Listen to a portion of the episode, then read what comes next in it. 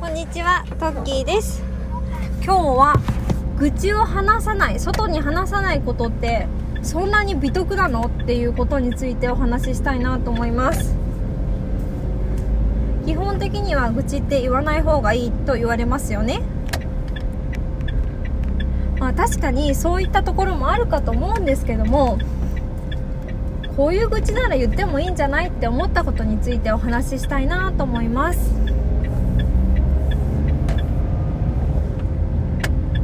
例えば子育てしているお母さんとか。私がね今そういう身なのでそういう話がすごく身近なのでそれを例にとって話してみたいなと思います。私は今専業主婦で家で子育てをしているんですけどもまあご家庭によるかなと思うんですけど私はこう専業主婦という立場がなかなか主人に理解してもらえません。楽だろっていう目で見られてそういう発言を繰り返されてしまいます。私にとってはそれはすごく辛いことなんですけども何度話してもやっぱり理解してもらえないことってあるんですよね。もう主人がそういう考えをしてるからなかなかそれを解き放つっていうのが難しいんですよね。でまあ実際ね経験してもらえばやってもらえばわかるだろうっておっしゃる方もいると思うんですけど私経験してもらったんですけども自分がやってることをねやってもらったんですけどももっとやってけよ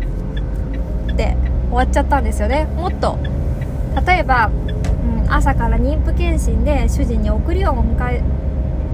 保育園に送っていくことをお願いした時にもうしんどいと。すごく大変だって。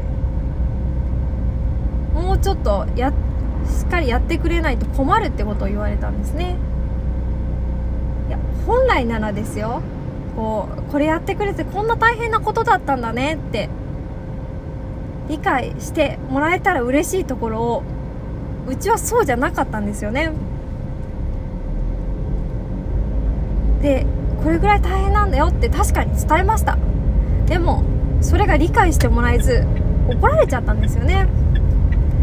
私ねその時思ったんですよ。こうまあ主人は仕事を頑張っていて私は仕事のことっていうのは実際にやっている方じゃないのでそこまで理解できない。理解しようとすることはできるけどやっぱり完全には理解できない。けどこう理解しようとする立場がまずない人にこう分かってほしい分かってほしいって押し付けても難しいんだなっていう風に感じました。なんかねこう伝えよう伝えようとして伝わらないことに結局モヤモヤしてしまってなんか自分の中ですごく苦しんだんですよね。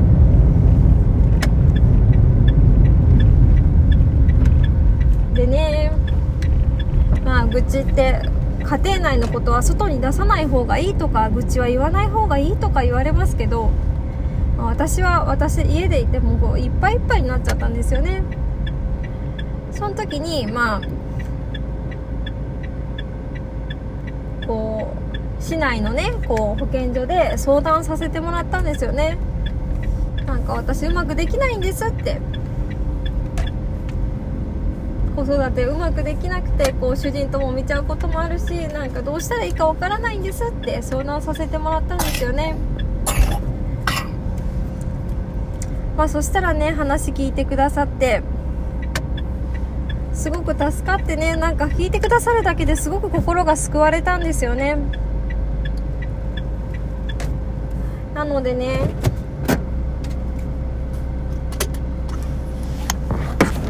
こう別になんか友人とかじゃなくてもいいと思うんですよ。ママ友とかじゃなくてもこう市の方だったらね基本あの守秘義務って守っていただけると思いますしこう自分一人で何でもかんでも抱えずに外に出しちゃっていいと思うんですよ。うん。それが美徳じゃないと思い思うのでそんなに我慢しないでって一人一人一人で抱え込まないでって私は思ったので子育てをしてるってすごく大変だと思うのでそれを共有したいなと思いました。今日は聞いてくださりありがとうございます。ではまた。